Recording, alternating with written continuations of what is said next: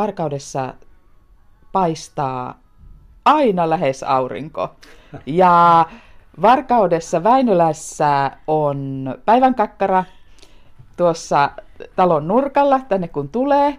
Ja se on semmoinen päivän kakkara. Muistatte varmaan lapsuudesta, että kun aina tehdään se, että rakastaa, ei rakasta. Niin Väinölän päivän kakkara antaa aina sama vastauksen. Rakastaa. Ja sen takia meillä täällä onkin vuodet vaihtuvat, tarinat elävät ja, ja toivomme, että joka päivä jokainen, kun tämä päivän kakkaro rakastaa, ei rakasta, rakastaa. Jokainen pukisimme rakkauden silmällä sit silmille ja niillä kohtaisimme toinen toisemme ja asiat, mitkä tulee eteen. Mikä sun mielestä on se naivismin ydin? Mitä naivismi kertoo? Minkälaisia tarinoita?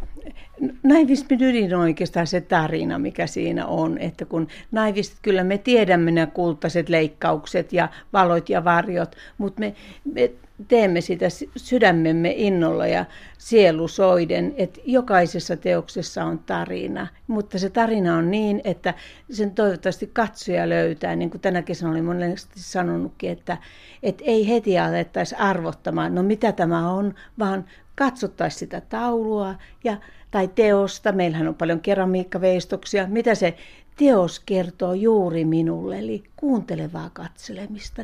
Minä uskon, että sieltä se sielun, sielun sointi löytyy jokaisessa ja senhän on nähnyt näyttelyvieraiset, näin on käynyt. Naivismin polku, naivismin tie on itse asiassa valtavan pitkä. Keskiajalla tehtiin jo naivistisia töitä. Ja puhuttiin tällaista itseoppineista taiteilijoista. Kyllä, suurin osa naivisteista on todellakin itseoppineita, mutta sitten on paljon koulutuksen saaneita, jotka ovat löytäneet sitten sen naivismin. Esimerkiksi suomalaisista suurista nimistä Alise Kaira. Hänhän on valtavat taideopinnot, mutta silti hän palasi naivismiin ja oli naivisti. No sano vielä se, miten sinä kuvaat naivistisia töitä?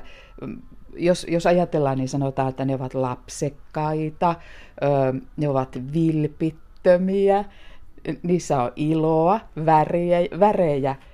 Mitä muuta? No tarinoita kyllä. Ja noi kaikki, mitä sanoit, ne on niissä. Että, että ne on, on lapsekkaita, värikkäitä, iloisia, mutta ei, myö, ei kaikki ole iloisia, vaan niissä on se syvä tarina, että se semmoinen vaikka hetkeen pysähtyminen, että me nähtäisiin tämä kaikki, että kaikki mitä ympärillä on, mutta me katsotaan sitä naivismin silmin, että nähdään vähän, vähän eri lailla, eri lailla ja eri näkökulmista. Marja Muusa, minkälainen sinun tiesi on naivismiin ollut? Milloin sinä aloit tehdä itse naivistisia töitä? Kerro vähän omaa henkilökohtaista tarinaa. Se tie tuli kuurouden kautta, että kun kuuroudun 2009, niin piti luopua monesta elämän, elämän asioista ja koska kuurous on aika iso asia oli minulle menevälle, tulevalle, tekevälle, niin tähän taiteiden polkuun. No taidehan on ollut koko ajan läsnä meidän elämässä, mutta sitten Timo oli se, joka minut laittoi taiteiden polulle ja sanoi, että hän opettaa mulle perusasiat ja niin hän opetti mulle perusasiat. Ja ensimmäinen työ ja hän vei tämän työn Meeri Torviselle ja Meeri sitten sanoi, että no niin, näin se on, naivistiksi, naivistiksi synnytään, siihen ei voi oppia. Ja kyllä minä olin tiennyt, että minä olen naivisti. Et niin kuin sen jotenkin ties aina, kun riipustin kaikkia. Mutta siitä se alkoi. Eli 2010 oli ensimmäinen näyttely ja näin se vähän menee. Timo, sinä olit Marja Muusa Muusa. Niin. joo, joo, joo, joo, kyllä. Tota, että sen verran, että tyrkkäsin alkuun ja neuvoin per perusasioita ja, ja, ja siinä se sitten oli. Mm. Mm. Sitten se tarina vielä siitä, että halusitte yhdessä tuoda iloa varkauteen ja, ja tähän Väinölään. Ja tämä nyt useampana kesänä jo esillä olleet naivistien työt ja naivistien näyttely on vaikuttanut ja toivottavasti vaikuttanut siihen varkauden henkeen ja, ja imakoon, mitä varkaudesta tiedetään. Toivottavasti on. Että kyllähän tämä tie lähti silloin 2009, kun tehtaita lakkautettiin ja tuli se alakulo tänne, tänne varkauteen. Ja sit sitä kun käy, henkilökohtaisesti kävin omaa suruani ja luopumista läpi, niin sitten tajusin sen, mitä on, kun menettää tosi paljon ja monet sukupolvien ketjus oman työnsä ja sen et elantonsa, koska tehtaiden varaahan tämä oli rakennettu tämä kaupunki. Ja sitten ehdotin Timolle sitä ja Timo siitä innostui ja 2012 oli ensimmäinen mahdollisuus, että täällä oli vapaa-aika tällaiselle näyttelylle. Tuota, mitä sä sanot sellaiselle, joka, joka kokee itsessään, että, että väylä nyt lähteä ilmaisemaan itseään voisi olla tekemällä taidetta, maalaamalla, piirtämällä. Miten sä löydät itsestäsi sen naivistin? Kun sanoit, että, se, joka, että naivistiksi synnytään.